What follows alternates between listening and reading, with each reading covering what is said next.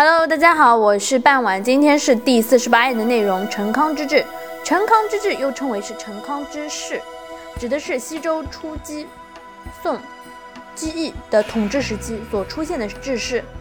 史家称为是陈康之际，天下安宁，行错四十余年不用。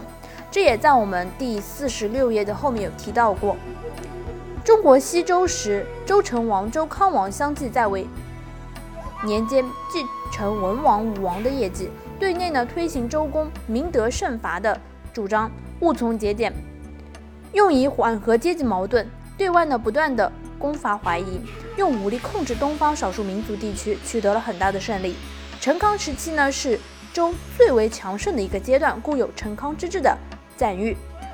康王在位期间，国力十分的强盛，经济也非常的繁荣，文化昌盛，社会安定。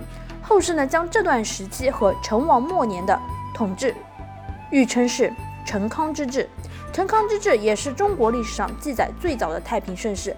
西周陈康时期，农业生产蓬勃发展，人民生活水平相对改善，四方少数民族纷纷来贺等生平景象，指出这是由于西周初年以礼治国，崇尚道德教育，实赠惠民政策和严格执行法治的结果。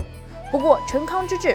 到康王后期，已经出现了种种衰乱迹象，如免于酒色、征伐不断、刑罚不胜等，而非史家历来所说是自后来昭王开始衰落的。研究陈康时期这段历史呢，留给后人的经验和教训是极其深刻的。